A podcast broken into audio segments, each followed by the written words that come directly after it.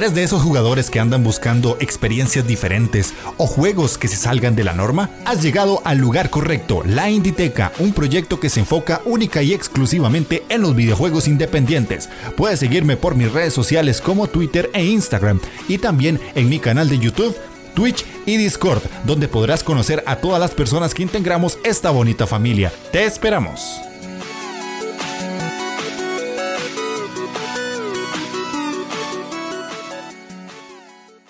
Hola jugones, ¿cómo están? Sean bienvenidos a la Inditeca, el podcast dedicado exclusivamente a los videojuegos independientes. Yo soy Jeff de Astora y el día de hoy estamos en un programa igual de especial que los anteriores, no puedo negarlo. Me estoy trayendo invitados que la verdad no puedo decir quién es más especial que el otro, pero con cada programa que grabo me siento como más alegre de la gente que me está rodeando y en este caso ustedes tienen a mi derecha al abogado freak esa persona que conforme uno va conociendo le va agarrando un cariño muy bonito. La verdad es que es una persona que eh, conocí por YouTube y ahora por Twitch. Estuve de invitado en su programa Lane of Freak hace unos meses atrás.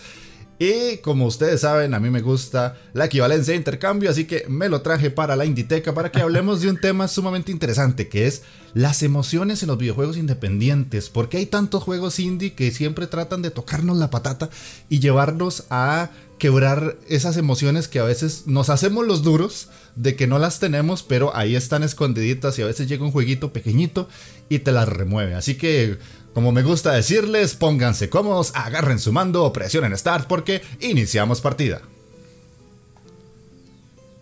Y bueno, ya para dar inicio con este programa de esta semana, voy a presentarles un poquito al abogado Freak.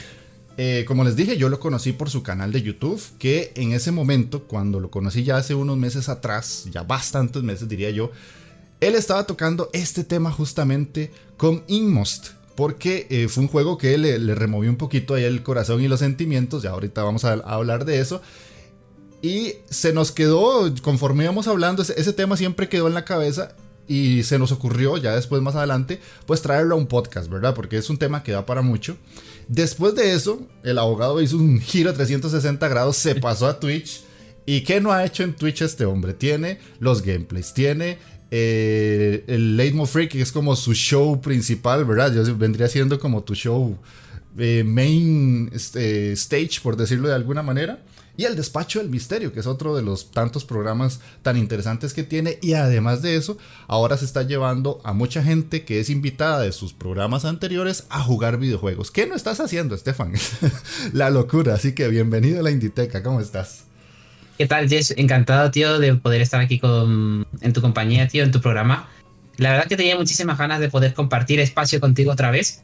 Ya sabes que te tengo especial aprecio, mucho cariño y además lo que haces a mí me encanta porque tratas el tema de los videojuegos independientes que tratan de abordar ¿no? cuestiones que quizás no son muy tratadas en los juegos más grandes, en los AAA, como puede ser profundizar en las emociones, que es algo que a mí personalmente me encanta, eh, ya sean emociones positivas o, quizás emociones negativas, por decirlo de alguna manera, ¿no? La tristeza, los impactos, eh, la añoranza.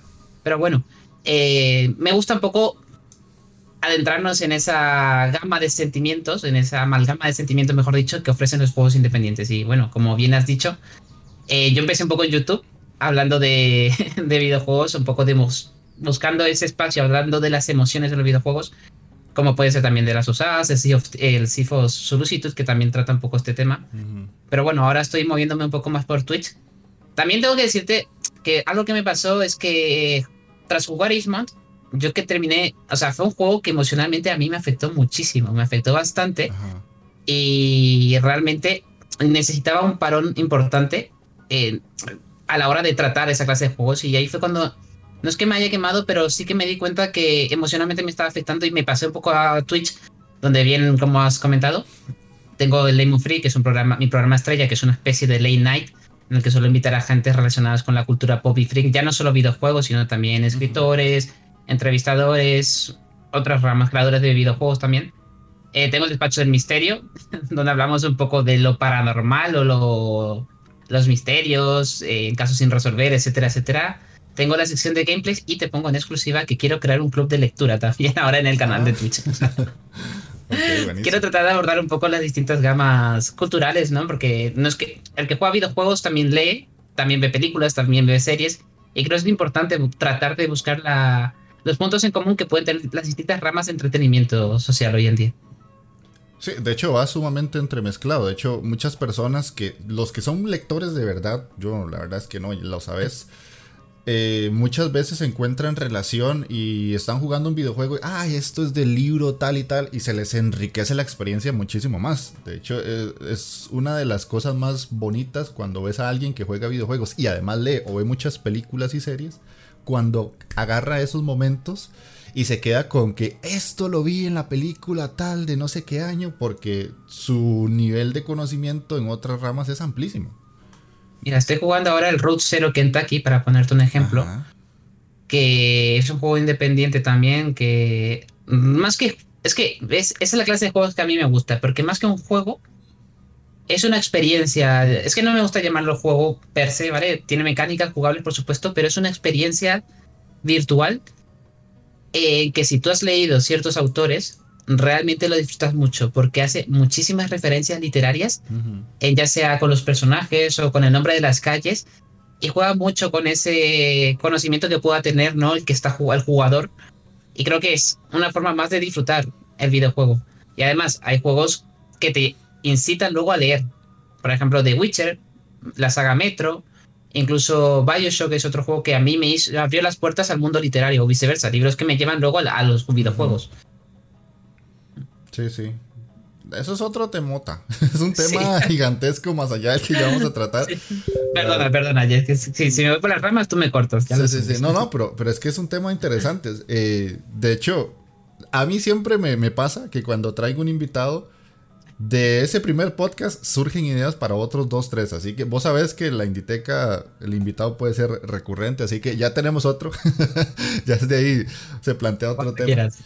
Eh, vamos a iniciar con, el, con el, la escaleta que tenemos porque eh, quiero que, como la mayoría de personas que vienen aquí, nos contes un poquito de tu historia de jugador. O sea, cómo empezó tus, tus primeros pasos en, los videojuegos, cómo conociste las consolas y, todo este tipo de cosas hasta el día de hoy. Un resumen pequeñito, básicamente. Mira, eh, podría decirte que mi primer contacto fue la Super Nintendo con el Super Mario, con el Mario World 3, con el Super Mario World. Pero voy a tratar de ser un poco más conciso y, decirte cuándo comenzó realmente mi relación con el mundo de los videojuegos. Eh, fueron con dos consolas, la Game Boy Color, en que yo, bueno, siempre he sido muy fan de Pokémon y antes cuando era pequeño pues no me podía permitir tener todos los videojuegos del mundo y le daba horas y horas y horas al Pokémon.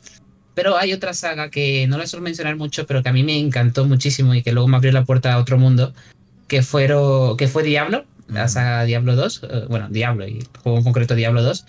Y también el juego Half-Life, que luego me abrió la puerta a conocer cosas como Doom 1, el Doom 2, el Doom 3 también. Y ya de ahí, pues, jugué un poco en PC, pero por circunstancias de la vida tuve que viajar y no me pude llevar el PC conmigo. Mm. Y me llevé la Game Boy Advance en ese viaje que hice cuando me cambié de casa. Y posteriormente me compré la Nintendo DS, que fue para mí la consola estrella con la que más ratos y buenos momentos he pasado. Y nada, de ahí fui descubriendo muchísimos juegos hasta la universidad, que tuve como un parón, pero luego volví. Y aquí estoy ahora con la Play 4, la Xbox One, el PC, la Nintendo Switch. Todo. ahora mismo tengo todo. Sí, ahí sí, ya es el último tramo de la historia, ya me lo sé. Sí. Y, ahora, ahora que tengo posibilidad de comprar más juegos, es cuanto menos tiempo tengo para poder jugar, tío. Es horrible. La, la, ironía de la vida. Sí. Pero sí, no, es una historia interesante porque va muy de la mano con, con las portátiles, que creo que de, los, de las personas que he traído, el, último podcast, Javi también me contó un poquito del portátil. De hecho, creo que es, es algo interesante porque al parecer son consolas que pegaron mucho en España. yo no sé cómo será allí en, tu tierra, amigo mío, pero a mí personalmente, y para unirlo también con el tema del, del hilo de lo que queremos tratar hoy, eh, jugar en modo portátil en la Nintendo DS y luego la 3DS, que siempre fueron. Tuve también la 360, la Play 2 también, por supuesto pero aún así siempre tendría a jugar más con a modo portátil, incluso ahora con la Switch, porque en cierto modo me siento más dentro de la historia. O sea, yo era mucho cuando era pequeño de tirarme la manta encima sobre la cabeza, ponerme con la portátil y me adentraba de lleno en el juego. yo por lo menos eh, las emociones las, vivía más a modo portátil que en sobremesa. De hecho, juegos como el Profesor Layton o Funny's Right también, a mí me emocionaron y me impactaron de una forma casi mágica. Me sentía dentro del juego cuando los estaba jugando. Qué curioso. no, vieras que acá no pegaron tanto. O sea, sí habían personas que las tenían. No te voy a decir que no, porque obviamente es un mercado muy grande. Pero aquí la sobremesa es la que más reina en cuanto a consumo. Y las, las portátiles pues sí son importantes, pero el público que las consume no es tan grande como el que consume... Aquí PlayStation es el que reina. Entonces, mucha gente, pues obviamente el Play a lo que tenía antes, que era PSP o Vita, Vita ya sabemos que no pegó, eh, no era como tan grande. Y yo nunca, nunca, nunca, nunca pude tener una portátil cuando era adolescente y niño. Hasta que ya me hice adulto y pude tener ingresos económicos, me las compré. Y ya con eso sí pude disfrutar de varios títulos. Entonces pasemos al tema que nos, que nos atañe, que vendría siendo que esos juegos indie que de alguna u otra manera nos despiertan los sentimientos. Pero vamos a hacer como un orden una escalera. una escalera para ir explicándole a la gente más o menos qué son las cosas. Te lanzo la primera pregunta para ver tú, para conocer tus, conceptos. ¿Qué entendemos nosotros por una emoción o un sentimiento? Mira, eh, partiendo de la pregunta que me haces, hay que diferenciar claramente qué es una emoción y qué es un sentimiento. Que a veces tendemos mucho a mezclar, a, tratar una cosa como si fuera la otra. Eh, una emoción, yo creo que va más unido, va, ligado más a lo instintivo, a lo que nosotros es la forma que tenemos de reaccionar a ciertas cosas. Eh, las emociones serían la alegría, la tristeza, en la ira, emociones más básicas que, que podemos sentir, es aquello que sentimos sin necesidad de poder explicar eh, de dónde nos surgen. En cambio, yo creo que para que exista un, sentimiento, para que algunos... Eh, cuando hay un sentimiento, a diferencia de una emoción, se tiene que crear un vínculo. Tiene que haber una conexión con algo, ya sea un sentimiento hacia una persona, hacia un juego, hacia un recuerdo. Tú generas un vínculo emocional o sentimental hacia otra cosa o hacia otra persona y eh, te afecta de forma diferente. En cambio, las emociones es algo un poco más instintivo, más primitivo, si queremos llamarlo, que puede surgir cuando ganamos la lotería, cuando nuestro equipo de fútbol pierde. En cambio, el sentimiento creo que va más ligado a la forma de entender que nosotros tenemos del mundo también. Y a la forma que nosotros tenemos de relacionarnos con las otras personas. Sí, sí, sí, de hecho. Estoy muy de acuerdo. Estoy muy, muy de acuerdo. De hecho, yo. De ya por, por pura ñoñez académica me traje aquí unas definiciones que encontré en unas páginas que la más psicológica, fisiológica que encontré vendría es que una emoción es un conjunto de respuestas neuroquímicas y hormonales que nos predisponen a reaccionar de cierta manera ante un estímulo externo, algo que veo, algo que oigo, algo que siento, o algo interno, un pensamiento, un recuerdo o una imagen, que es más o menos lo que vos venías diciendo, es algo muy, muy natural del cuerpo, o sea, si me pasa algo que me asusta, mi emoción es el miedo y la reacción de que algo me, me, va a hacer daño. O si algo que veo o escucho me genera una emoción de alegría, lo primero que hago es sonreír. Y por otro lado, el sentimiento, eh, ellos lo ponen como la suma de emoción y pensamiento, es decir, el resultado de emociones. Una emoción se transforma en sentimiento en la medida que uno toma conciencia de ella. Me gustaron esas dos definiciones porque creo que van muy de la mano con lo que acabas de decir. La tuya, la tuya es mucho más técnica, pero sí, iba por ahí un poco mi, lo, mío. Pero sí, me ha gustado lo que has dicho. Sí, es, es interesante porque si ya lo pasamos al lado de los videojuegos, creo que es muy difícil pensar que alguien que juega un videojuego no siente algo cuando lo está jugando. De hecho, está cargado de emociones, si te fijas. Cuando eh, por citarte un juego conocidísimo y con muchísimos tópicos, el Dark Souls. Anda que no ha despertado emociones negativas en nosotros, con la ira y la rabia, por ejemplo. sí, sí, sí, totalmente. De hecho, eh, es súper interesante, no sé si vos has hecho el experimento, de darle un juego por primera vez a una persona que no ha jugado nunca nada. ver qué hace, qué, qué reacción tiene, qué caras pone. Eso es súper interesante. Te lo di a mi madre una vez, me acuerdo. Le puse en su día el, el Gears of War 2. yo también, yo también, ¿para qué? ojo, y se enganchó muchísimo. Luego ella se enganchó muchísimo. Pero es lo que dice, ¿no? Genera una emoción. O sea, ya el propio juego, la propia idea de ponerte delante de la pantalla genera emociones en el jugador o despierta una curiosidad. Cuando de pronto descubres un botón que sirve para saltar o has disparado y has hecho un movimiento especial, te da una emoción, eh, se te activa algo de forma interna. Y yo creo que eh, es algo interesante, ¿no? Tratar el tema de las emociones y sobre todo los sentimientos en los videojuegos.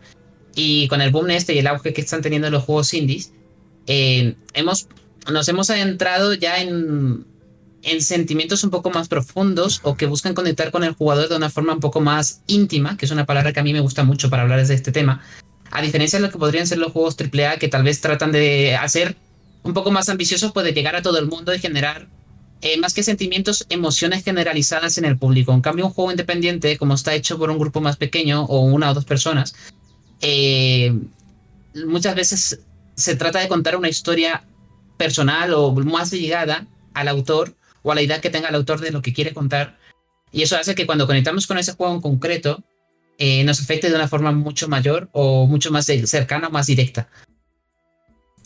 Sí, sí, de hecho, eso es muy curioso porque el indie, yo siento que vino a remover esas emociones que estaban como de lado. O sea, el AAA tiende como a hacer que todos sintamos algo muy parecido. O sea, cuando estamos jugando un Call of Duty, casi todos vamos a tener ese sentimiento de que estamos en un momento de la historia de la guerra. Cuando jugamos un juego de aventura, acción, quieren que todos sintamos muy similar a, ser el héroe, ¿verdad? A ser ese, ese gran personaje que llega al final de una historia y acaba como el bueno de la historia. Es, es algo muy generalizado, pero el indie busca siempre como algo muy escondidito que tal vez otras personas no habían tocado o tal vez juegos AA serían los únicos que se me vienen a la cabeza que tratan de moverte por ahí el piso y te buscan esas emociones distintas a los que el AAA siempre apunta, ¿verdad? Mira, para citarte dos juegos, por ejemplo, el Xeno Sacrifice, que es un juego AA como bien has... Bueno, podríamos categorizarlo AA mm, un poco con un toque bastante independiente también, eh, que tratan, bueno, el tema de la esquizofrenia, entre otros problemas psicológicos que puedan tener las personas. Y me consta a mí que conozco personas que lo han jugado y que el juego no les ha transmitido nada, o que les ha parecido una pérdida de tiempo, y otras personas que lo han jugado y al tener alguna persona que en su entorno haya sufrido este tipo de problema, le ha servido para poder eh, entender mejor a, este, a, esta, a esta persona, a este amigo, a este familiar. O, por ejemplo, otro juego que también yo creo que genera una, un sentimiento diferente en el jugador puede ser el Sith of Solicitude, que es un juego que nos cuenta una historia bastante personal de su autora, de la creadora de la que dirigió el proyecto, y nos narra un poco lo que sería el divorcio de sus padres, su etapa en la adolescencia, el relacionamiento que ha tenido ya con su hermano en esos momentos difíciles de su vida. Y quizás una persona que en su familia haya tenido que vivir la separación de sus padres o el divorcio de ellos, lo, viva de una forma mucho más intensa, mucho más directa, que una persona que haya crecido en un entorno familiar que no haya tenido este tipo de conflictos. Entonces, yo creo que eso es lo que caracteriza mucho a los juegos indies de este tipo, pero sobre todo que tratan las, las, emociones y los sentimientos, que busca conectar o que busca contar una historia que el autor la ha vivido o la siente o con el que tiene una especial conexión y cuando da, o sea, y busca o intenta llegar al público que también haya tenido esa emoción o que también pueda compartirla. Sí, sí. Esa respuesta me encanta. me quedo con eso. está genial, está genial. Pasemos entonces a los siguientes puntos que tenemos, que uno de ellos es que al jugar un videojuego, qué emociones y sentimientos nos despiertan. Es un poquito de lo que hemos hablado, pero vamos enfocado a vos. Cuando jugás un videojuego, ¿qué, qué es lo que sentís con diferentes tipos de juegos? Mira, a mí es que es una pregunta tan buena, Jeff. Y yo me enrollo mucho. Mira, si me enrollo, tú me cortas, no hay ningún problema. Eh, hay dos cosas que siempre a mí me encantan cuando estoy con un videojuego. Y es el comenzar mm. el juego y el terminar el juego. Yo creo que son los momentos emocionales o sentimentales más fuertes y más álgidos. A ver, donde la historia también depende de los acontecimientos que tiene. Eh, vale, pero por cierto, me estoy centrando únicamente en los juegos que tengan una carga narrativa, que son los juegos con los que yo más disfruto, porque si estás jugando un Fall Guy, pues la situación es distinta, el contexto es distinto, ¿no? Eh, a mí me gusta mucho empezar un videojuego y es el momento en el que más sentimiento tengo, ¿no? Donde más se generan emociones dentro mío. Este momento en el que la aventura está empezando, en que los personajes se están conociendo. Cuando se da pie a, cuando te dan pie a, a que los personajes se vayan conociendo o se vayan interactuando, en el que deciden tomar un viaje, emprender un viaje, porque al final muchos videojuegos, aunque sea de ir al supermercado, o así, imagínate un videojuego que vaya de ir al supermercado, eh, es una historia, es un viaje. Y a mí los viajes, de alguna manera, siempre me han despertado ese sentimiento de adentrarme a, ver qué tiene para adentrarme dentro de ellos, para ver qué pueden ofrecerme y ver qué puedo aprender de, este momento. Y luego el final, como te decía, que es cuando el viaje acaba, cuando el viaje termina, cuando llegas al, a la punta de la montaña. Por ejemplo, en Celeste, en los no sé si lo has jugado o no. Sí, sí. Pero bueno, me imagino que sí, como Inditeca no haya jugado a Celeste, pues yo me, me bajo del tren. Es un juego que, que en el que podemos ver exactamente lo que te estoy diciendo. El comienzo es una chica que está huyendo de algo o que aparentemente está huyendo de algo y emprende un viaje, una aventura que ella dice, voy a subir esta montaña en la montaña de Celeste. Y yo conecto, conecto mucho en el momento en que este personaje decide empezar una aventura ya sea por un motivo o por otro, cuando momento que un personaje emprende una aventura, es para mí el más importante porque es cuando yo decido, o de forma interna, mis emociones, mi, corazón, eh, decide si conecta o no con la historia que estoy a punto de descubrir. Si yo no siento empatía por el personaje, eh, es difícil que luego quiera seguir jugándolo o que acabe. O sea, si yo no, si no, no, no se crea ese vínculo entre el personaje principal y mi persona, es complicado que yo continúe con la historia. Y luego al final, cuando esta chica llega a la montaña, a la, cima de la montaña, y, descubre aquello o encuentra aquello que tanto había buscado, yo me siento realizado, porque en cierto modo yo paso a ser el protagonista en una historia. de hecho, de hecho, eso sucede mucho. A mí me pasa muy similar, te soy sincero. De hecho, cuando empiezo un juego, el, esa sensación de descubrir algo y de, ah, esto pasa si hago tal cosa de explorar en muchas, en muchas ocasiones, es lo que me atrapa. Y como decís vos, ese es el momento en el que sabes si te hace clic o no, las primeras dos horas tal vez. O a veces hay juegos que con 20 minutos ya yo sé si me va a gustar o no. Pero es porque yo siento eso en mi pecho. O sea, es como que yo digo, esto me jaló de alguna manera, me identifiqué con eso, o el personaje se hizo algún movimiento que mi cabeza dijo, hey, esto me gusta, o no me gusta.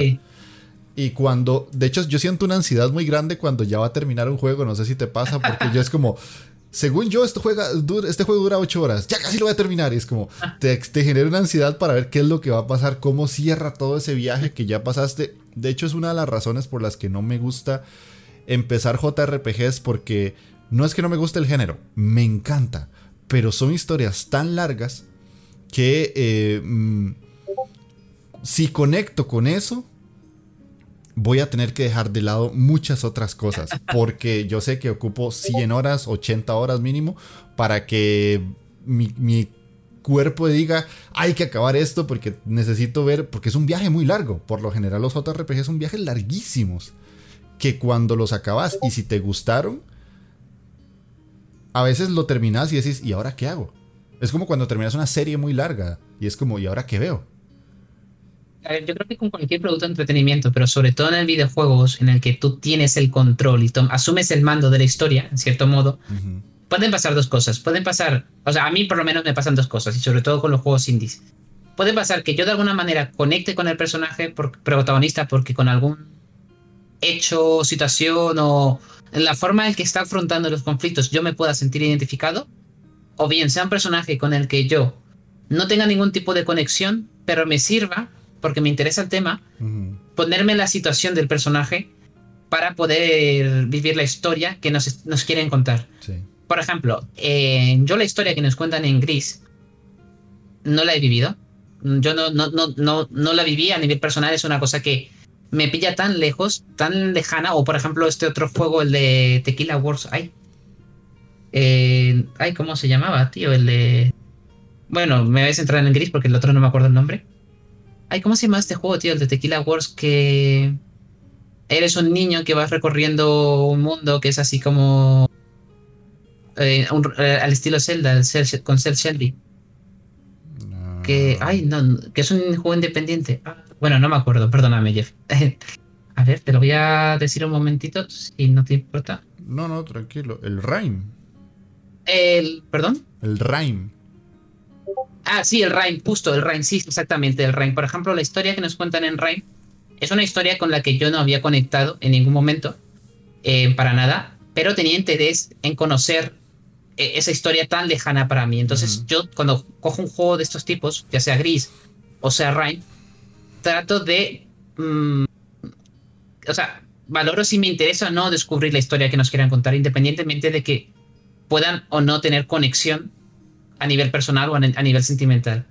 Y en juegos como estos pasa, por eso te digo, el, comienzo es muy importante, pero el final también lo es. Porque si el juego es bueno y si el juego sabe tratarte, sabe llevarte de la mano y a la hora de contarte tu historia, puede que al final te encuentres con un final, con una situación que tú no la hayas vivido, pero en la que conectes. El final de Rain, a mí el juego me pareció a lo largo de toda la historia, me parecía un juego muy simplón, muy sencillo, no me había llamado tanto, pero fue llegar al final, tío, y me volví un saco de lágrimas. O sea, yo no sé si lo has jugado o no, pero mi corazón hizo, se rompió y dije, no puede ser que me estés contando esa historia. Y con, con Gris también me pasó, pero sobre todo con Ray. Fue llegar al final y decir, no puede ser que me estés contando esa historia. No quiero hacer spoiler, ¿vale?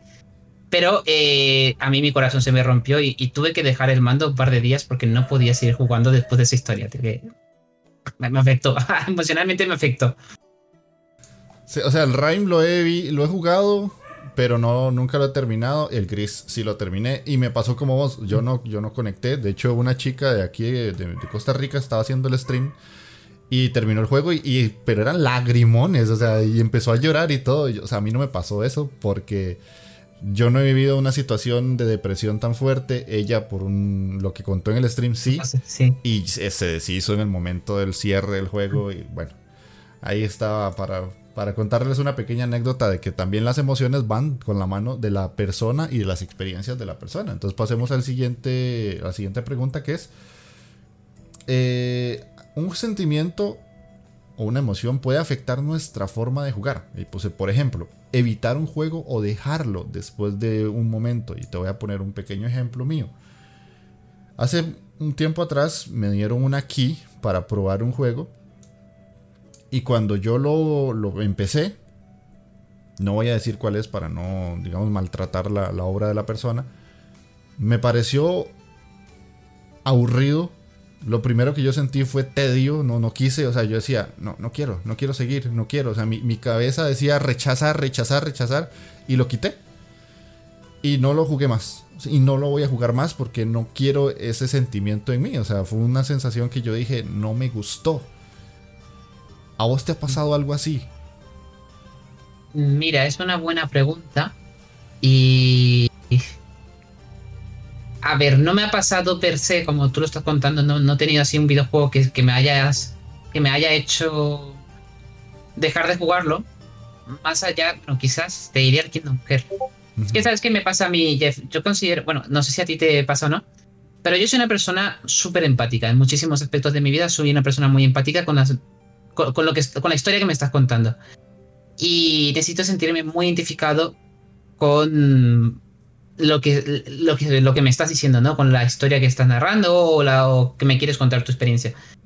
Y hay un juego que en su día, no sé si te sirve de ejemplo, hay un juego que en su día a mí me encantó y que en el que me sentí muy identificado y años después quise volver a jugarlo y la, o sea, el juego no ha cambiado, pero yo sí cambié. Mm, Entonces, no pude, ni no he sido capaz de terminar el juego porque la historia que me estaban contando ahora me parecía eh, súper infantil o no entendía el dramatismo que había en torno a la temática. Eh, The World With You, yo no sé si lo has jugado, ¿no? Sí, sí, sí. Que en su día también es un juego que, que despierta muchos sentimientos y muchas emociones y que lo recomiendo sobre todo a los adolescentes. Se lo recomiendo porque creo que es el momento perfecto para jugar ese tipo de juegos. O Kingdom Hearts también, que es otro juego que es para jugar en esa etapa de la vida. Pero fue cogerlo cuando salió ahora la revisión de Nintendo Switch, que intenté jugarlo, tío, y no, no, conseguí sentirme identificado con el juego y tuve un rechazo total hacia él. No sé si te sirve o no de ejemplo. de, hecho, de hecho, es un muy buen ejemplo porque me traes uno a mí a, la mente. Y disculpe la gente que va a escuchar esto, yo insisto, con el, con el tiempo me, me, he hecho una persona de decir las cosas directo y si a alguien no le gusta, pues ahí está la puerta, se puede ir tranquilamente. es con los Zelda. A mí me oh. gustan los Zelda, pero, pero, ojo, he jugado muchos que la gente me los ha vendido como maravillas y que la historia es buenísima, no sé qué. Pero creo que yo los estoy jugando en el momento que no me tocaba jugarlos. Porque siento que los Zelda son para las personas en el momento que te tocan. O sea, si tenías 12 años, 11, 5 y jugaste uno específico, ese te va a pegar mucho porque muchas historias están enfocadas para un público de ese tipo. No quiero decir la típica historia que todo el mundo dice que los juegos de Nintendo son para niños, no, yo soy muy fan de Nintendo. Pero eh, siento que hay como niveles de, edad a los que siempre apuntan y dependiendo de tus experiencias y de lo que hayas jugado, pues te llama más uno u otro. Eh, yo te soy sincero, a mí el Zelda que más me ha gustado a día de hoy es el Spirit Tracks. ¿Por qué? No sé, ese juego me encantó, a mucha gente lo odia, pero a mí me encantó. Yo llegué y lo jugué y me fascinó.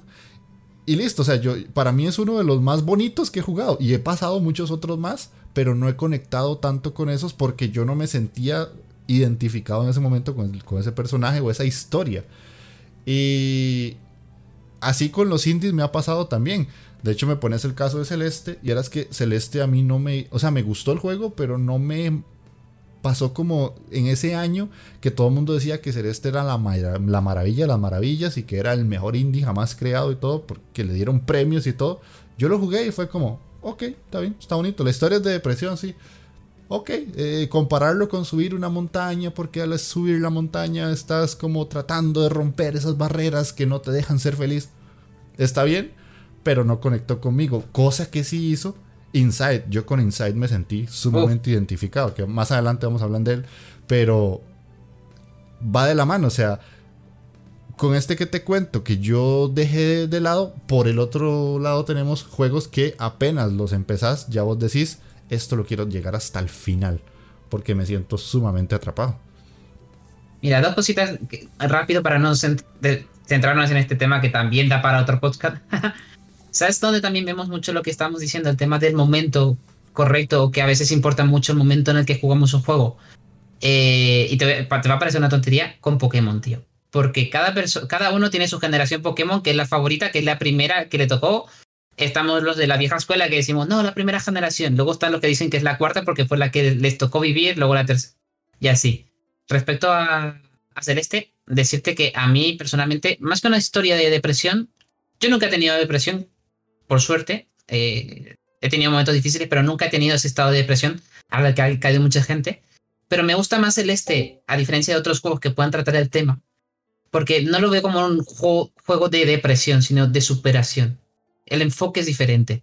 Para mí el enfoque de Celeste, que es lo que a mí personalmente eh, me hace sentir que sea un buen juego, es que la chica en todo momento avanza. Hay momentos en el que ya no sabe hacia dónde está yendo, pero avanza. No es un juego que te... No parte desde estoy hundida, estoy decaída, eh, no sé qué voy a hacer con mi vida o no sé qué estoy haciendo y me quedo aquí. No, parte de la idea de no sé dónde estoy, no sé qué voy a hacer con mi vida, pero tengo que avanzar. Y esa idea conecta mucho con mi forma de ser. es una muy buena forma de verlo, la verdad es que sí. Yo no, no lo había pensado así, pero también es porque eso no es una pregunta que viene en la escaleta, pero muchas veces, eh, cuando vamos a iniciar un juego indie, AAA, lo que sea, por con quien hablamos, o dependiendo de quién nos lo recomienda y cómo nos lo recomienda, a veces ya llevamos en la cabeza una idea de cómo puede ser o qué esperar. Y eso afecta hasta cierto punto, porque vos vas con. Si, me dicen, es que eh, To The Moon es un juego triste. Entonces vos vas con la idea de que hay que ir a llorar al final. Y si no pasa, te parece malo porque ya traías esa idea. O sea, ya, ya vos ibas predispuesto a que ibas a, a un juego triste. Pero ¿y si no te parece triste? ¿Qué hacemos? Eso da para otro podcast. Eso da para otro podcast, exactamente. Entonces pasemos a la siguiente pregunta. Que vendría siendo, el videojuego indie tiene más en cuenta los sentimientos de las personas como, entre comillas, armas para vender mejor. ¿Vos crees que lo usan como, como una herramienta también de marketing a veces? Mm. A ver, vamos a partir de la idea de que para mí la diferenciación eh, en tema indies y juegos AAA, eh, más que nada está eh, en quién hace el producto. Porque quizás te puedas encontrar un, triple, un juego AAA que también aborde muy bien el tema de los sentimientos, ¿no? O temáticas que consideramos más de juegos independientes, entre comillas. yo creo que aquí pasa como en todo que quizás hayan empresas desarrolladoras que sí que buscan, siempre hablando de los juegos que tengan como base el sentimiento o la emocionalidad, porque luego igual te, me dices Far o el Wooden GP2, que es un juego de carrera que nada tiene que ver con, con los sentimientos. Eh, yo creo que sí que es cierto que quizás hayan algunas desarrolladoras que traten de tener como punto de mira, el, o sea, como punto de reclamo el sentimiento, pero creo que son desarrolladoras más pequeñas. O sea, es, un número pequeño de desarrolladoras que hacen eso. Creo que la mayoría de los juegos independientes que tratan la emocionalidad o los sentimientos lo hacen con la intención de querer contar esa historia. Creo que, por ejemplo, Firewatch.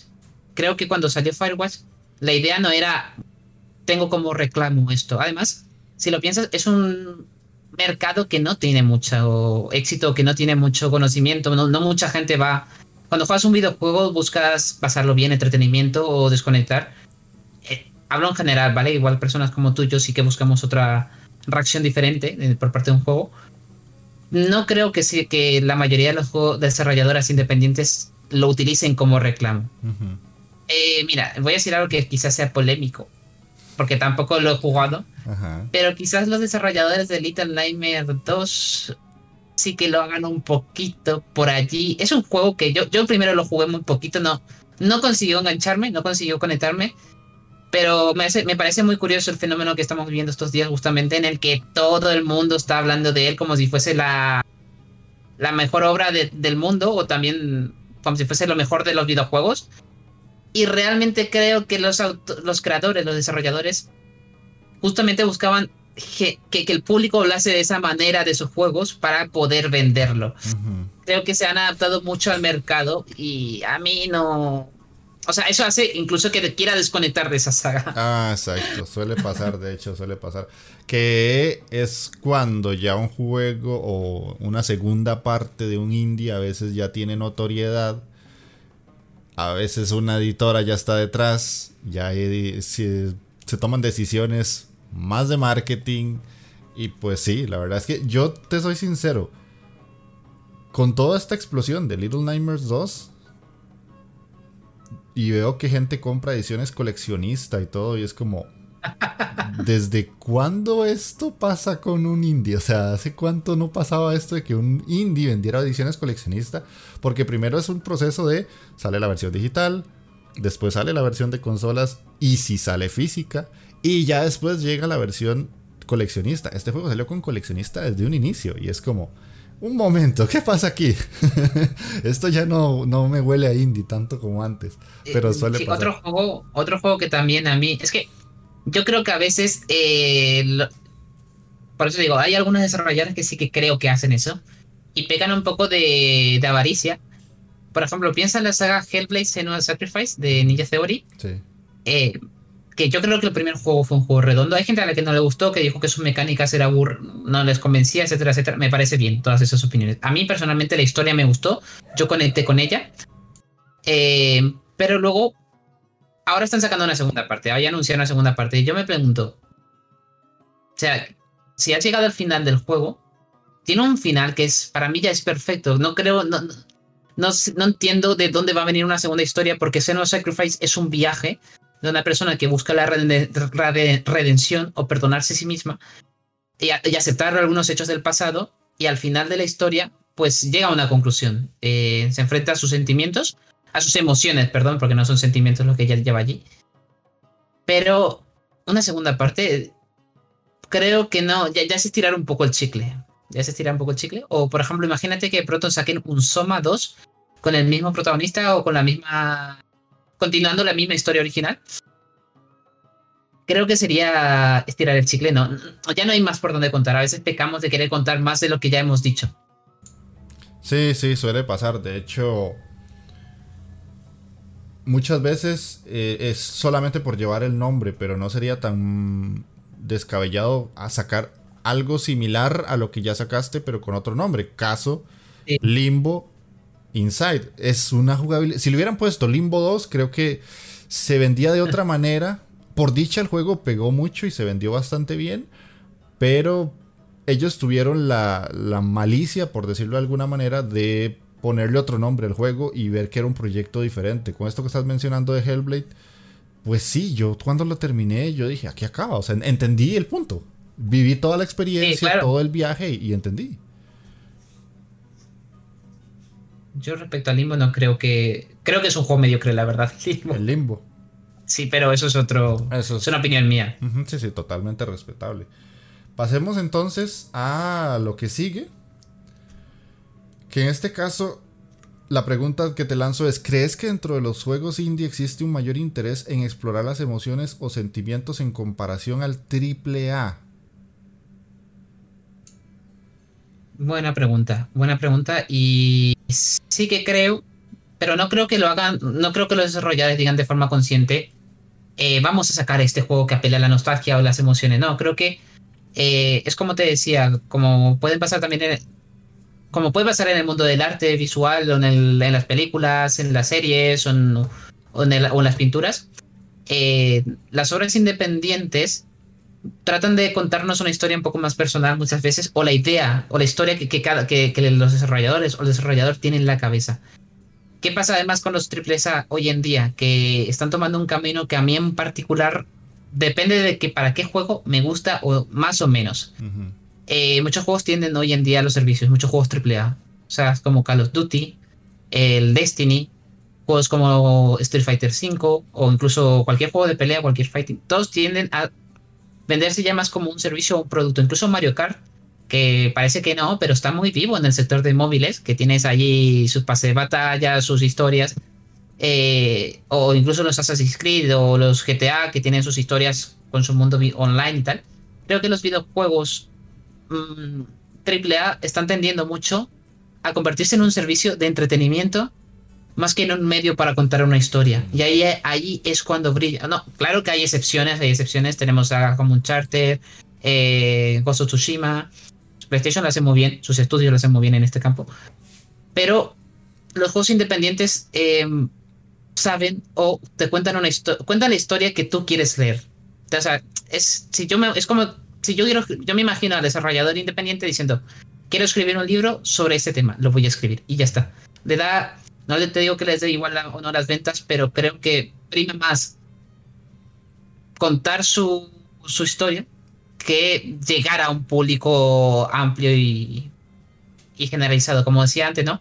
Cuanto más vacío de emociones y sentimientos está un juego, es más fácil que conecte con con, el público general, porque no genera sentimientos contrariados. En cambio, cuando más concreto es una historia, más, más específica es el sentimiento que se trata en esa historia, pues es más difícil llegar a más gente.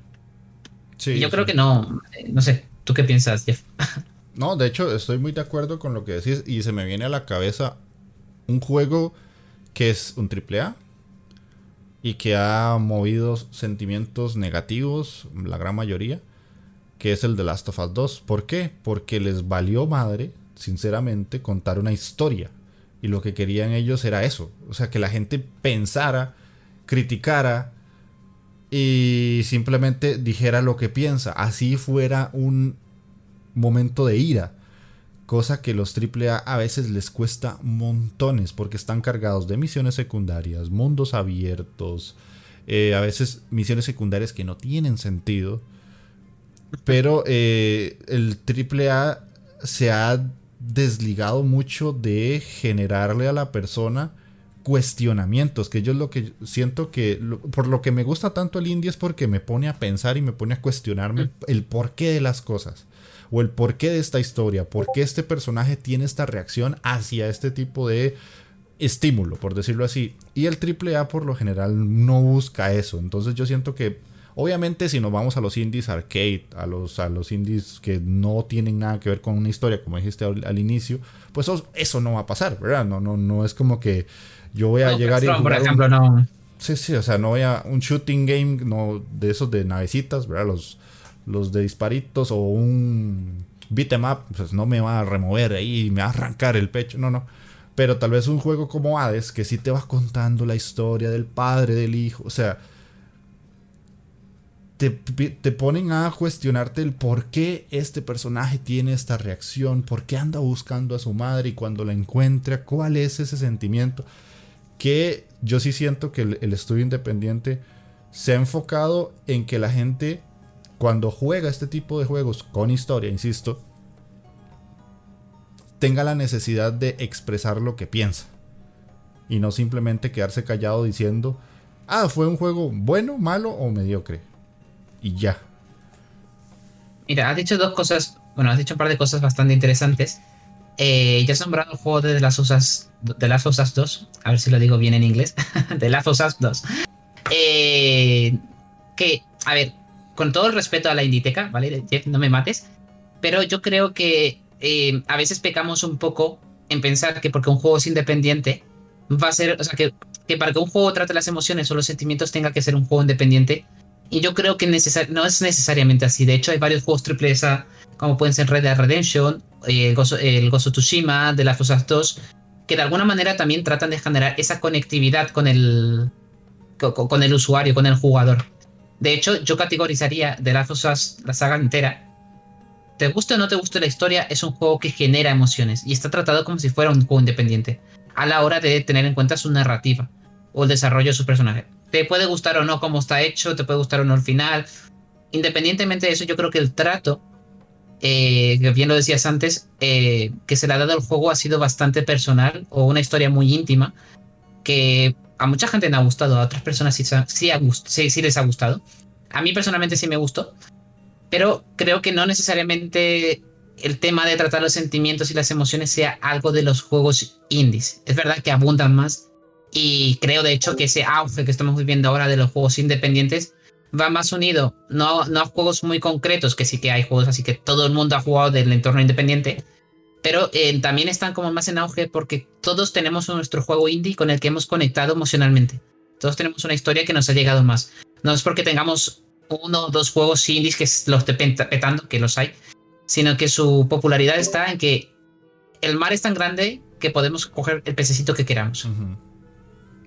Sí, sí, sí, no, totalmente. De hecho, eh, es que tal vez lo dije mal, porque le vale madres fue como para decir que a ah, la gente de The Last of Us no le importó contar una historia, porque ese era el objetivo. De hecho, eh, pudieron hacer un juego distinto sin contar esa historia, pero lo que hicieron fue más bien contarla. Ahí tal vez fue que me expliqué mal. Y el, punto es eso, o sea, Aún así, existen AAA que buscan que la gente reaccione y sí tenga esa sensación por emociones o sentimientos, como lo queramos llamar, para que expresen lo que es, en ese momento están sintiendo. Porque si jugás Doom, pues Doom es violencia, es, em, o sea, es un juego muy arcade también. Y es como un éxtasis de, de, violencia en el momento. Mientras que en este caso, los tres que mencionaste, pues sí te quieren contar algo para que reacciones. Y pues te doy la razón, no solamente un indie tiene pues ese permiso, por decirlo así, de contar juegos más personales o con emociones. La verdad es que es totalmente cierto. A veces es que, y lo voy a, voy a ser muy sincero, cuando uno se encierra mucho en algo, en un tema, muchas veces eh, se te olvida volver a ver a los lados. Y lo que me acabas de decir es aclararme algo que yo había olvidado por completo, porque uno se encierra en su burbuja, suele pasar mucho. Muchas veces las personas opinan algo y suena muy cómodo y muy correcto desde tu momento de vida y, tu burbuja social, pero ya salís de eso y es como, ah, hay otros tipos de opiniones. Por eso es que te traigo, básicamente, eso me encantó. Entonces, eh, creo que ya vamos finalizando por lo menos la parte ya más de, temática. Porque vamos a pasar a la parte de jueguitos. Ya vamos a mencionar jueguitos para que la gente siempre se tiene que llevar tarea de la Inditeca. No se puede ir a alguien de escuchar este podcast sin tener ganas de jugar algo.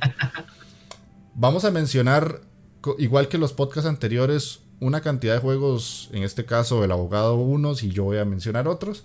Para que ustedes se den cuenta cuáles son esos juegos que según nosotros nos han eh, hecho sentir algo bonito, algo feo o algo de alguna manera que no nos esperábamos. Entonces, te voy a dar a vos la primera, el primer juego. Nada más déjame cambiar un momentito de escena.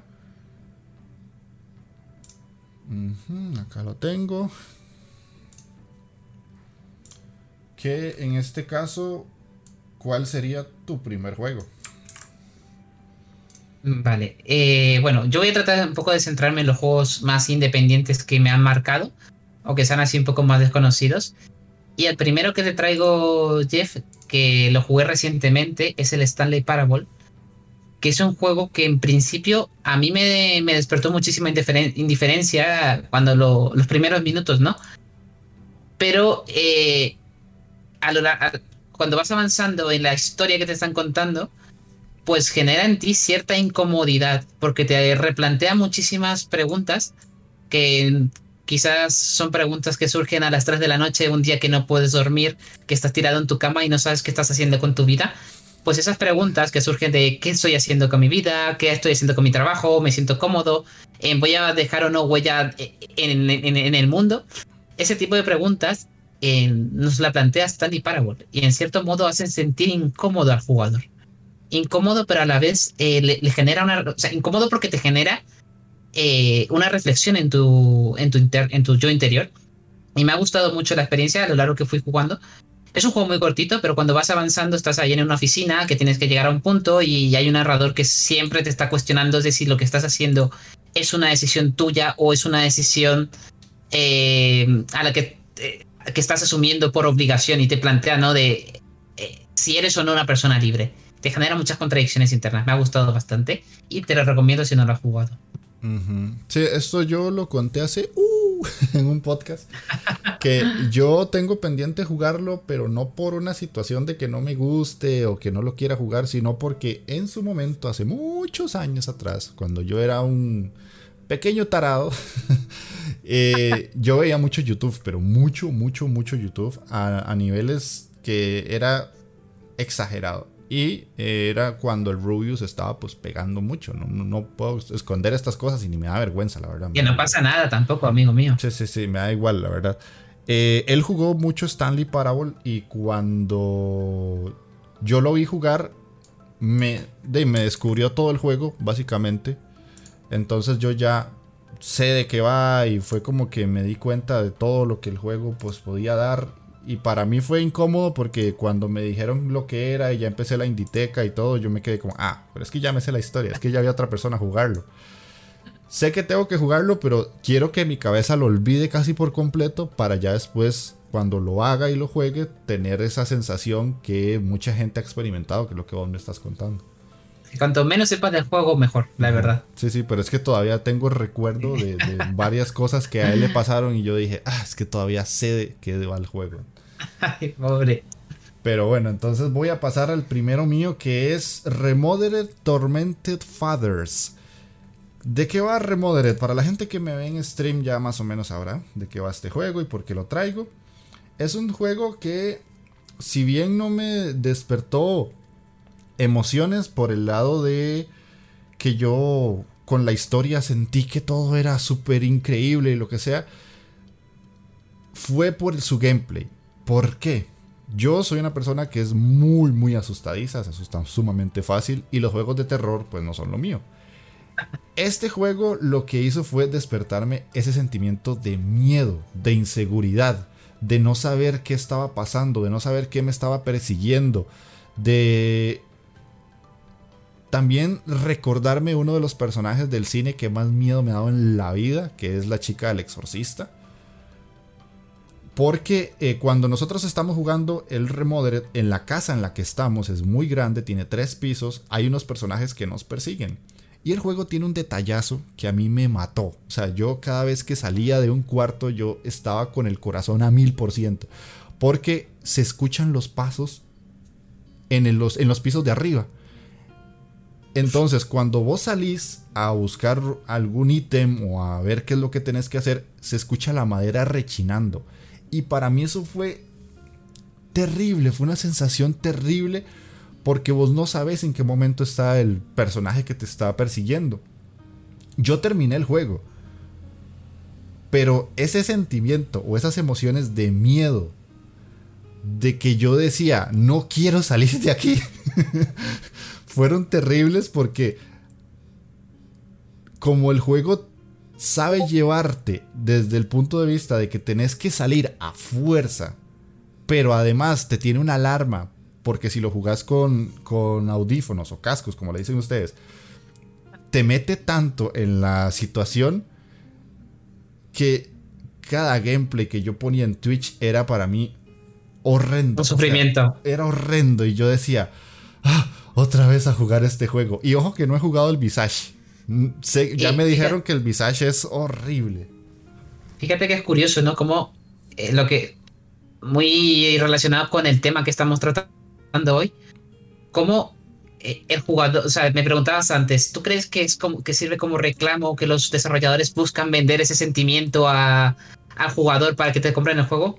Yo creo que es al revés. Yo creo que es el jugador el que busca vivir esa emoción, porque tú me dices que no te, que eres un poco gallina, que no te gustan este tipo de juegos, y aún así te adentras en esa historia para pasarlo mal, Jeff. me parece. Me parece increíble cómo tenemos esa necesidad de, forzarnos en situaciones que nos incomodan o que nos pueden generar emociones que nos hagan sentir mal. Exactamente, sí. ¿Cuál es el otro que traes vos? Bueno, eh, va muy unido también porque este es un juego que yo, de hecho, hice un vídeo de él en el canal. Es un juego que me marcó muchísimo, muchísimo. Y que hizo que yo dejara de jugar y que no pudiese leer nada y me tuve que poner a ver Los Simpson y cosas como South Park porque, o, Rick Morty porque no podía tocar nada que tuviese que ver con sentimientos fuertes porque el juego que te traigo es Inmost y es un juego súper triste, súper denso, que en principio recuerda un poco a Lovecraft por el diseño de, del mundo, que es un juego pixelar muy bonito, que recuerda un poco al universo Lovecraft en un primer momento, que se entrelazan tres historias de una niña que está encerrada en una casa, que parece que está secuestrada, luego tenemos un caballero que va, que va peleando contra enemigos y un señor mayor que no tiene muchas habilidades, el pobre, y que tiene que sortear, una suerte de rompecabezas para poder avanzar en su trama. Y es no quiero entrar en detalles, pero llega un punto en que las tres historias se entrelazan y ahí el juego te rompe por completo porque resulta que las cosas no son como parecen. La niña no estaba encerrada, el caballero lo que estaba buscando era una cosa que tú no pensabas que fuese eso. Y si llegas al final y, y ves la escena final, eh, tienes que hacer esto. Es que estás así con el mando, te cae, tío. Y no puedes seguir jugando y te destroza. Y yo lloré con el final, se me puso la piel de gallina. Y mi cabeza hizo, eh, necesito alegría, risas, porque no, no, puedo tanta tristeza y tanta emoción en mi cuerpo que, que exploto, tío. Ajá. Qué loco. te lo recomiendo, Jeff. que no tienes en tu biblioteca, tío, y juégalo porque es que quiero saber tu opinión al respecto. Ok, ok, apenas tenga el tiempo libre lo haré. Porque sí, es otro que tengo pendiente. Que compré casi que. O sea, yo vi tu video en su momento. Después de eso escuché un podcast y tanto el video tuyo como la opinión de esa persona me hicieron comprarlo. Pero no lo he podido jugar. Está seguro que es un gran desconocido del año pasado y se merece todo el respeto del mundo.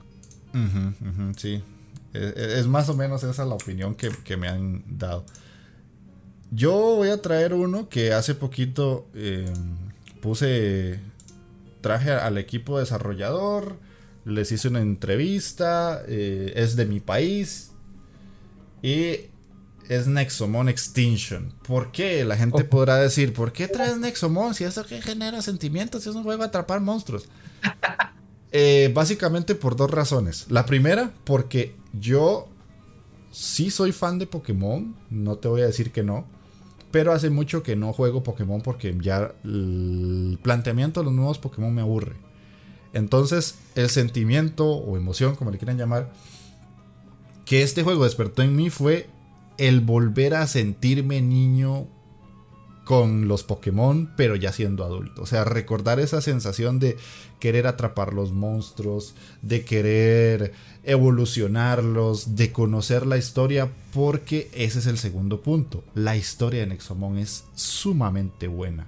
Es tremendamente buena, es una historia adulta, es una historia muy bien llevada que te explica muchas cosas que los Pokémon actuales no hace. Se ríe de sí mismo. Tiene un personaje tremendamente cómico, que es un gatito que rompe la cuarta pared constantemente. Y vos, o sea, la sonrisa y la alegría con la que yo juego este título, hacía mucho no la tenía. Entonces por eso es que lo traigo, porque es un juego que me ha despertado otra vez esa sensación de querer jugar un, un juego de atrapar monstruos. Y. Y porque, sí, y porque la historia, yo quiero saber qué sigue pasando. Y siempre tengo una sonrisa en la cara. Siempre. No, no puedo evitarlo mientras juego este juego. Pues tengo que echarle el guante también al juego. Tengo muchas ganas de jugarlo. Y me has despertado muchísima curiosidad, Jeff, la verdad. Porque lo de la historia madura, sabía que tenía una historia un poco más adulta que Pokémon, pero tanto no, Mira, me ha dejado con ganas, tío. Ahora voy a tener que sí, es que vas a ver, más que vos si has jugado Pokémon, que muchas veces eh, te vas a dar cuenta que decís, ay, qué lástima que esto no pasa en, los juegos de, de, Pokémon porque es como la evolución natural. O sea, Pokémon se quedó en eso y poco ha ido evolucionando con el jugador, como otras sagas grandes sí lo han hecho, que van evolucionando con nosotros conforme la edad de los jugadores va cambiando o tal vez mecánicas que vos a día de hoy en Pokémon las ves ya muy obsoletas, este juego las tomó y las mejoró y vos decís, ah, sí se podía, solamente que no han querido hacerlo. Pero es que es lo que antes comentábamos, ¿no? Dos cosas, que están los juegos que son más que están más orientados a jugarlos en una etapa concreta de tu vida, como puede ser Pokémon, el Pokémon que estés, sea el que sea, es mejor jugarlo de pequeño que de adulto. Y, y segundo, que no todo juego que despierte una emoción o que despierte un sentimiento tenga que ser un sentimiento de tristeza, de frustración o negativo, sino que también pueden despertarnos sentimientos positivos y, alegres. Sí, totalmente. Así que vamos a pasar al otro que traes vos, que cuál sería. Sí. Bueno, eh, llevándome la contraria por completo con respecto a lo que acabo de decir, te, traigo también otro juego un poco denso, eh, emocional, sentimental, emocionalmente hablando. es, el Discollision. Es un juego que todavía no me lo he pasado. Bueno, lo jugué en su día y ahora me lo estoy volviendo a jugar porque es un juego que me gustó mucho. Y ahora, en esta partida actual, todavía no me lo he pasado por completo. Y fíjate que es un juego tan emocional y que respeta tanto el tema de los sentimientos que es un RPG, ¿vale? La historia, la premisa es muy sencilla. Un hombre, un detective tiene que resolver un caso de un asesinato. Así empieza la historia. Es un RPG en el que no peleas, en el que no hay enemigos que vencer, que no hay habilidades, pero sí que, o sea, no hay habilidades de combate, pero sí tienes habilidades relacionadas con el carisma o el carácter del personaje. Y em, vas evolucionando, vas ganando puntos dependiendo de, lo, de cómo tú reacciones eh, en tus diálogos y los propios sentimientos te hablan a ti o las propias emociones te hablan a ti. Mm. Eh, y puedes subir de habilidad tu envidia, tu codicia, en tu recelo, tu felicidad, tu forma de ligar con, las, pero con los otros personajes. Puedes subir características concretas de la personalidad del, del sujeto. Y es algo que. Y juega mucho con la psique, juega mucho con la psique. De pronto puedes estar teniendo. Que me pasó el otro día y, terminé. O sea, dije hasta aquí puedo jugar hoy porque mi cabeza va a explotar. Que estuve como una hora y pico en, dos, en una conversación, porque es un juego que tiene mucho diálogo. Y hubo un momento en el que respondí mal tres preguntas y mi personaje se hundió en una depresión. Y entonces ya no me daba la opción de seguir continuando porque mi personaje decidió tirarse por un barranco. y me pasó dos veces. Y dije, mira, lo tengo que dejar aquí. Es un juego muy emocional y muy interesante también. Plantea mecánicas muy buenas. Va a salir ahora en marzo para Nintendo Switch. y para otras consolas, creo que también para la Play 4, Play 5 y la Xbox. Y sinceramente te lo recomiendo. Es un juego muy denso, no es para todo el mundo, pero si decides adentrarte en un juego que juegue con tu psique como lo hacen muy poquitos, Discollision es tu elegido, tío. Deberías hacerlo. Ok, ok. Está bien. Lo tengo pendiente, pero más porque sé que es un poquito largo y el tiempo que tengo es muy corto. Eh, voy a traer una de las cosas más raras que he jugado en mi vida. Una vez me hiciste esa pregunta y aquí te tengo una respuesta. Se llama PUS. P-U-S-S y signo de admiración. La gente que está viendo el video en YouTube está viendo un video con gatos, rosa y montón de colores neones y cosas muy extrañas y demonios y satanás y todo eso. digamos que tiene explicación, pero no la tiene hasta cierto punto. ¿Qué es PUS? PUS es uno de esos juegos que más me ha sacado de mi zona de confort, te soy sincero. El juego en sí, las emociones que me despertó fue ¿qué carajo está pasando en este juego? O sea, básicamente yo no entendí nada, no entiendo nada. El juego es sumamente raro. Vos jugaste Pony Island, sabes lo que es enfrentarte a un juego que te, que te mueve el piso y que te hace jugar cosas que vos decís, esto no es lo normal, esto es lo que mi cabeza no entiende que está pasando. Puss es un juego como Pony Island. Literalmente es rarísimo, es confuso no sabes qué es lo que hay que hacer. Cuando llegas a los jefes no tiene sentido, todo tiene como un mensaje demoníaco, pero a la vez todo lindo y kawaii porque tiene gatitos. Y son de esos juegos que cuando vos probás, tu cabeza empieza a cuestionar mucho qué es lo que está pasando en pantalla, ya para dejar un poco la exageración. Y eso es lo que me llamó la, la atención de este juego. O sea, es tan raro que yo cada que lo juego me pregunto muchas veces ¿por qué? ¿Por qué pasa esto? ¿Por qué hay un gato con ojos violeta que está en una esquina? Y quiero tratar de entender al desarrollador, o sea, quiero tratar de comprender qué está pasando. Lo único que me genera es eso, es curiosidad, es mucha duda y es un sentimiento de quiero ver qué carajo está pasando. Quiero llegar a los finales para ver cuáles son esos jefes tan extraños. Porque no tiene sentido. Mi cabeza no entiende nada, nada, nada. Y lo, para, para mejorar esa situación, cada que pasas un nivel, el juego te tira unas, unos dibujos. Que es de personas que lo han jugado. Y los dibujos son igual o más raros que el juego. Entonces, también te, motiva a entender qué tipo de personas llegan a jugar esto. Porque yo siento que cuando vos ya llegas a juegos como esto, es porque tu nivel de querer descubrir algo nuevo está no más elevado porque no me gusta ponerme sobre alguien, sino que sos una persona tan, tan, tan curiosa que ya has quitado como muchas barreras de tu cabeza y muchos prejuicios y llegas a juegos así de raros o Pony Island es otro de ellos que te descubren que hay gente allá desarrollando cosas loquísimas que no tienen ni pies ni cabeza. Entonces están haciendo algo bien los desarrolladores. Y si un juego consigue reengancharte una, dos y tres veces, quiere decir que algo han hecho bien. Antes, cuando me pasaste esta lista de juegos que estás diciendo ahora, busqué porque es el que, el que no me sonaba de nada, de nada y miré una imagen de un gato y dije, no, hasta aquí. O sea, esto no puedo ver más porque lo tengo que jugar, lo tengo que descubrir por mí mismo, parece lo que has dicho tú, ¿no? Pony Island. Y curioso, Jeff, que me, me, están gustando la lista de juegos que estás trayendo porque muchos no los he jugado y tengo muchas ganas de, adentrarme en lo que acabas de decir de Push. ok, ok.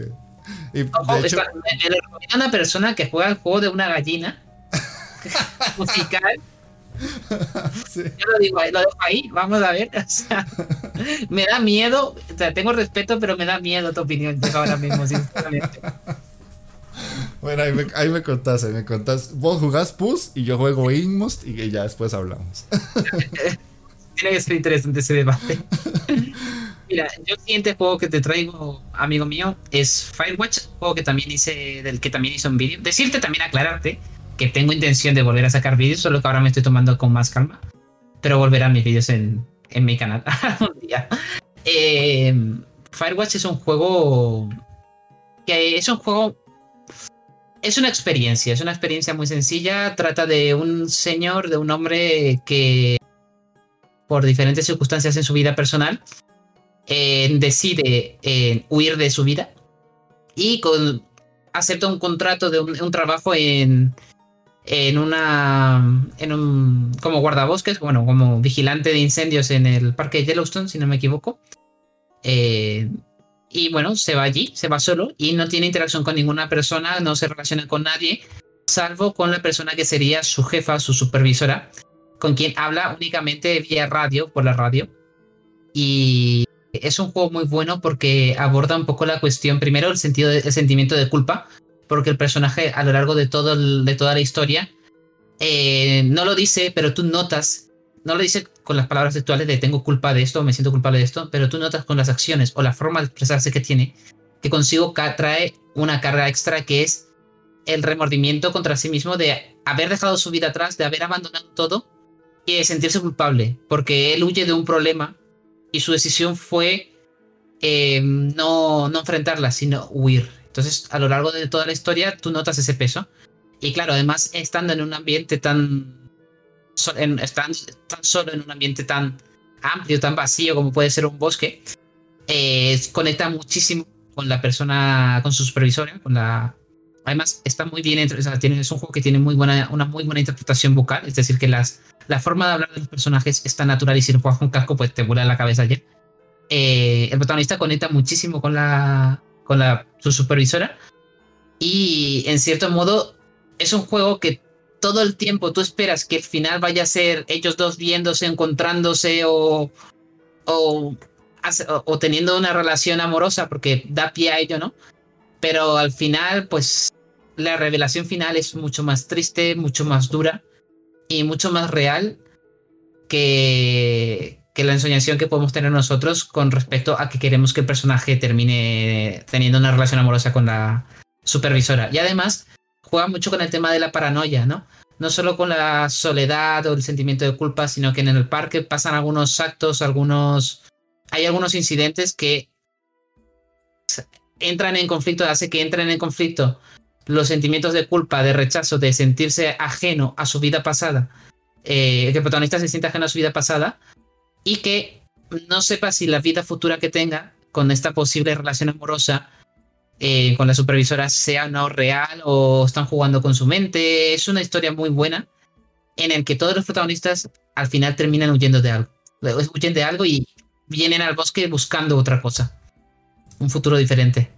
Sí. Una vida distinta. De hecho, Firewatch fue de esos juegos que cuando yo descubrí, yo dije, esto es algo que quiero seguir experimentando. O sea, yo era de esas personas que en su momento pensaban que los juegos de caminar y de solamente hablar eran malos.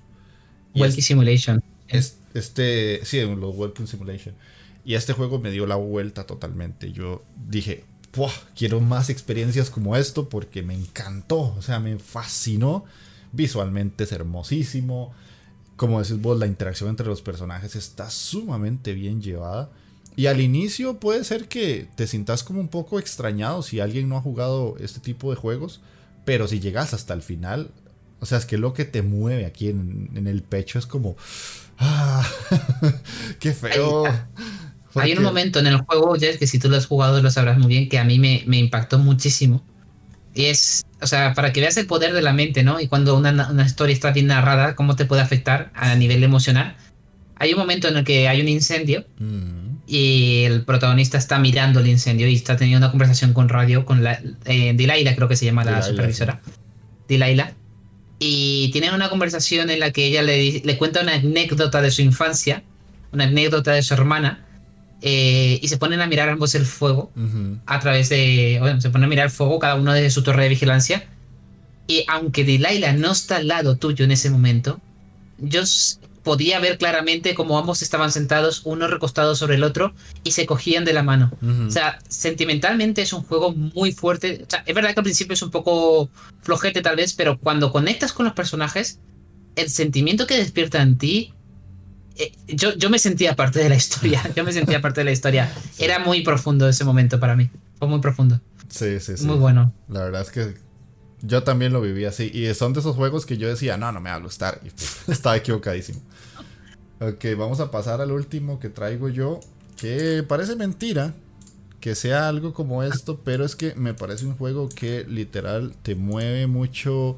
No emociones para que te sintas tremendamente ilusionado con la vida y cosillas así, sino que es el momento vos y el videojuego. O sea, es cuando tenés vos el mando, te pones tus audífonos y empezás a jugar, que es Tetris Effect Connected. ¿Por qué?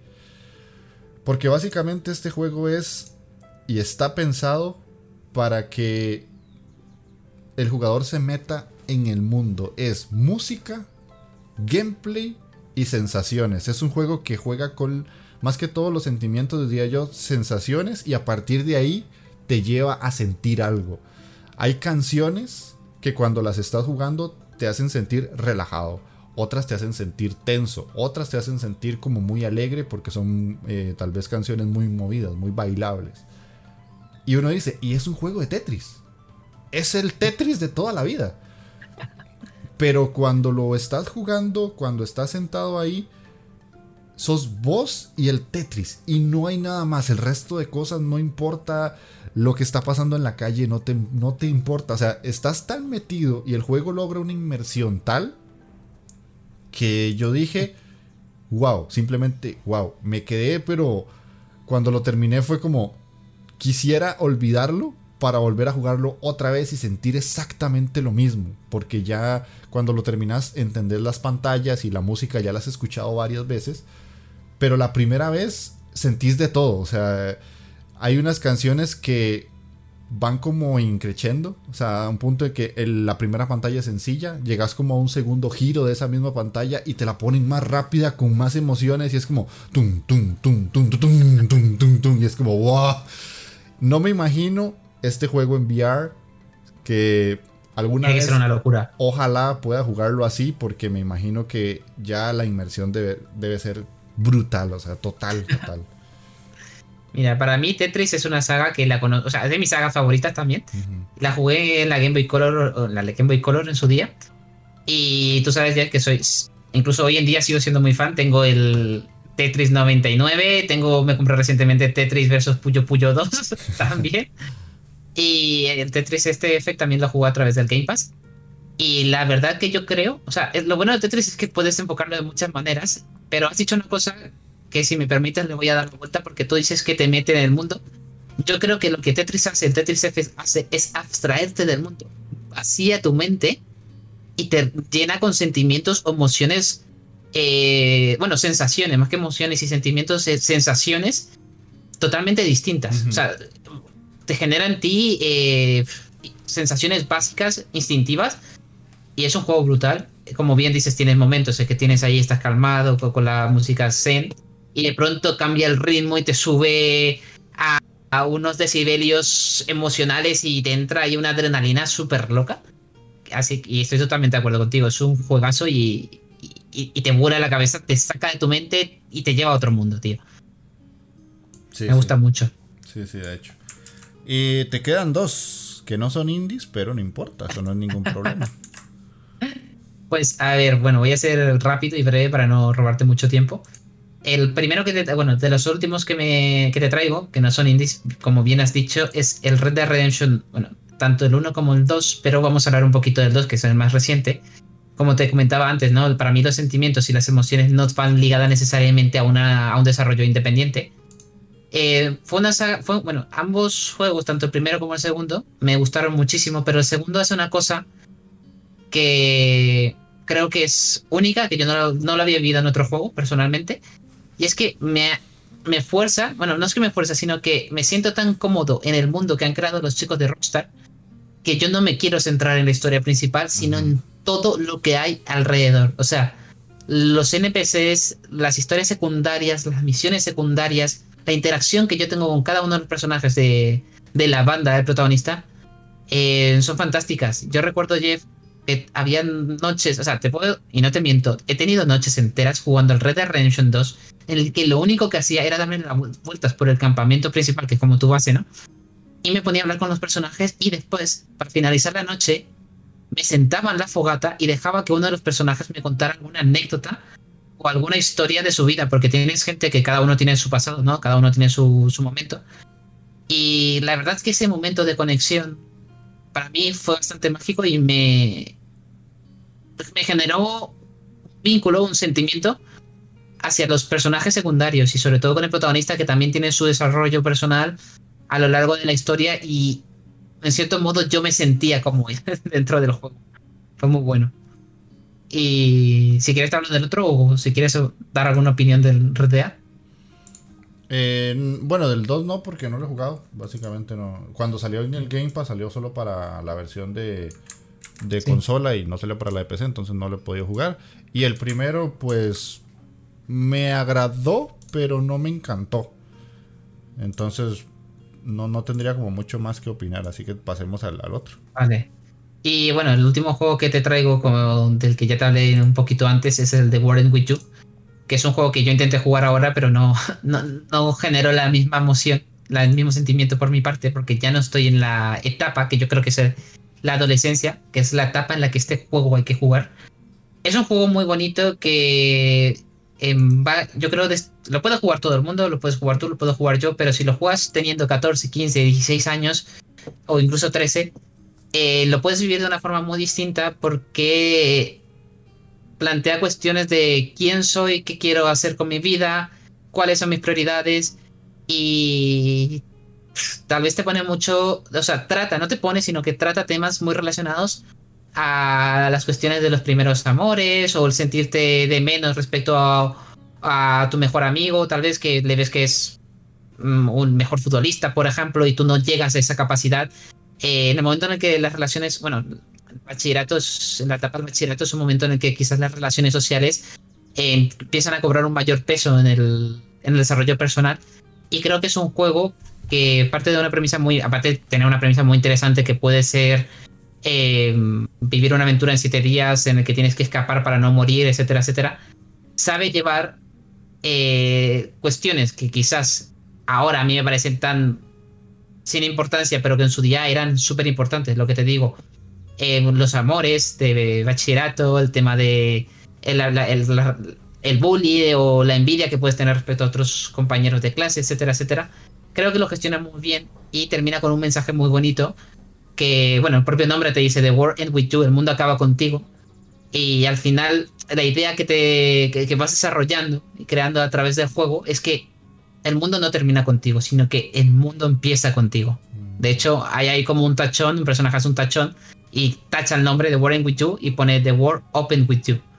Y le da más, más importancia y el mensaje que te da es que lo que importa realmente en la vida eres tú y no lo que tengas en tu, en tu entorno y en tu alrededor.